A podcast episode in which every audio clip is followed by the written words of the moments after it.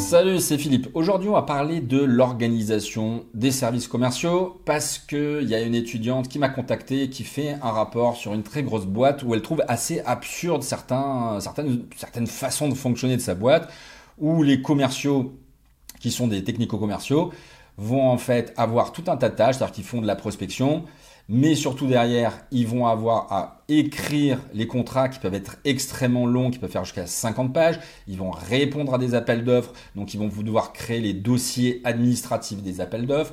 Une fois que les contrats sont signés, c'est eux qui vont recevoir des bons de commande, s'occuper les envoyer à la logistique, je sais pas quoi. Et donc ils ont un temps administratif absolument gigantesque pour euh, à passer, alors que du coup, ils pourraient passer plus de temps à trouver de nouveaux clients.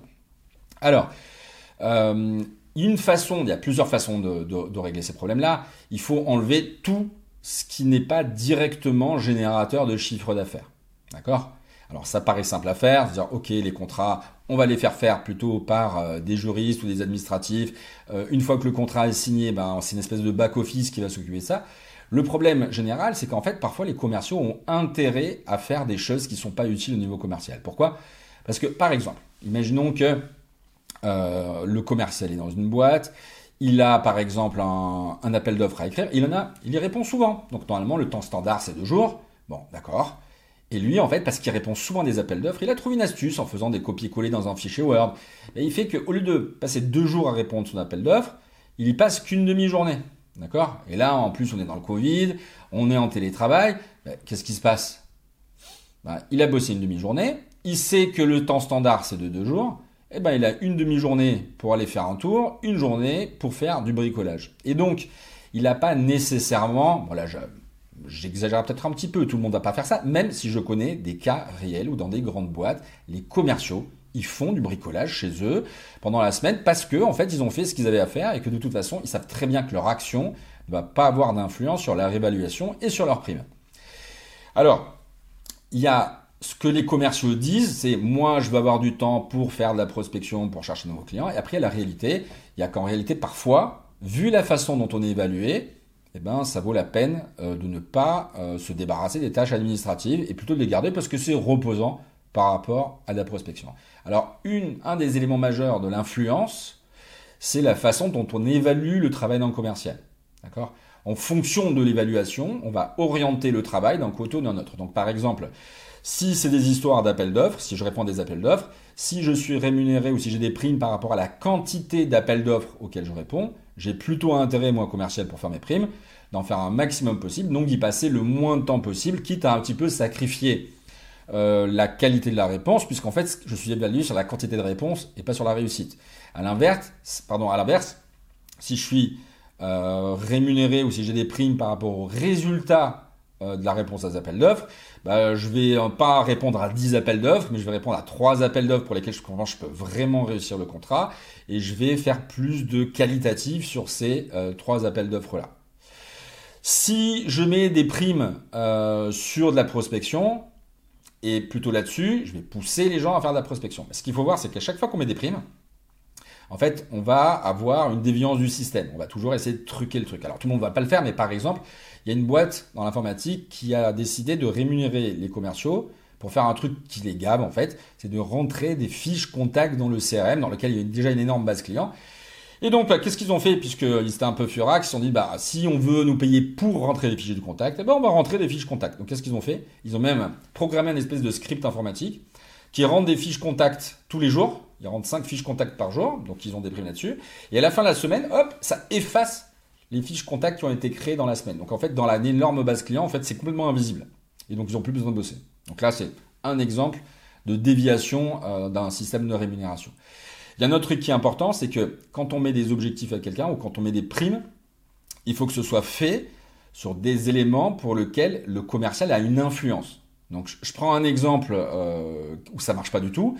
Si euh, on bosse à la caisse du McDo et qu'on a des primes sur l'évolution du cours de bourse de McDo, en disant si le cours de bourse euh, évolue positivement, vous aurez des primes, ça motive pas du tout en fait. Parce que quand je suis à la caisse chez McDo, je sais très bien que quelle que soit mon action sur le terrain, ça n'aura aucune influence directe sur le cours de bourse. Donc la façon dont la direction va créer des primes ou des motivations, alors là ça peut être des crimes, des, pardon des crimes, Des primes, ça peut être de l'argent, mais ça peut être aussi d'autres façons, des façons psychologiques euh, de rémunérer. Euh, selon la façon dont on va donner des primes, on va orienter le travail des gens dans une direction ou dans une autre. Par exemple, il y a une société dans le transport palettisé qui a un service commercial qui ne fait que de la chasse commerciale. C'est-à-dire qu'ils n'ont des primes que sur la signature de nouveaux clients qui n'ont jamais signé avant euh, dans l'entreprise, avec l'entreprise.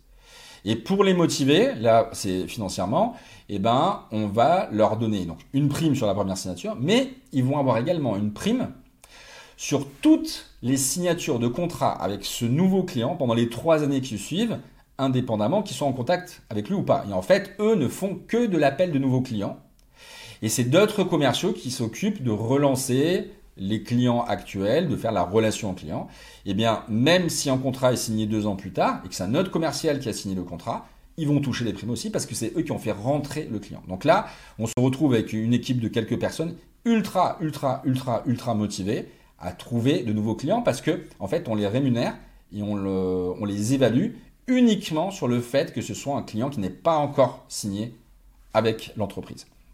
Donc, pour l'organisation des, équipes commerciales. Évidemment, chaque cas est particulier. Euh, quand on a euh, des, secteurs qui sont très techniques, on va avoir euh, nécessairement, depuis la prospection commerciale jusqu'à la signature de contrat, probablement le même commercial qui doit faire ce travail-là. Mais ensuite, une fois la signature faite, on peut très bien avoir un autre service qui prend le relais. Si on est sur des choses qui sont un peu plus simples, on peut aussi mettre en place un service qui fait que de la prospection et exclusivement de la prospection. Donc du coup, euh, on a vraiment ce qu'on appelle les, commerciaux qui sont des chasseurs, qui vont s'occuper de la chasse commerciale, faire entrer le nouveau client.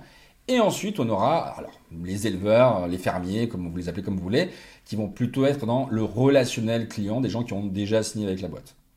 Ce qui peut aussi aider euh, les commerciaux dans leur tâche de prospection, euh, c'est certaines parties d'automatisation. D'accord? Donc aujourd'hui et depuis euh, quelques années, on a de plus en plus de logiciels d'automatisation qui vont aider des commerciaux à automatiser la partie la plus pénible qui est de repérer des entreprises qui pourraient être des cibles, de les solliciter, alors par LinkedIn, par mail par exemple, pour obtenir un tout premier rendez-vous. Et tout l'objectif de ça, tout l'objectif de l'automatisation, c'est d'avoir un bon alibi pour avoir le gars au téléphone de préférence sur son portable, et de pouvoir lui raconter un truc intéressant et de faire le lien. Alors pour cet aspect de je crée du lien, je vous renvoie sur une autre vidéo, ou si vous le voulez, vous pouvez le voir en podcast. Le problème de la recherche de nouveaux clients pour des commerciaux, c'est qu'en fait, c'est quelque chose qui est difficile à faire. Donc, si un commercial fait et la prospection et autre chose, il aura généralement plutôt tendance à faire autre chose en repoussant à plus tard la prospection elle-même si elle n'est pas vraiment valorisée euh, dans l'entreprise ou s'il n'y a pas des primes spécifiques là-dessus.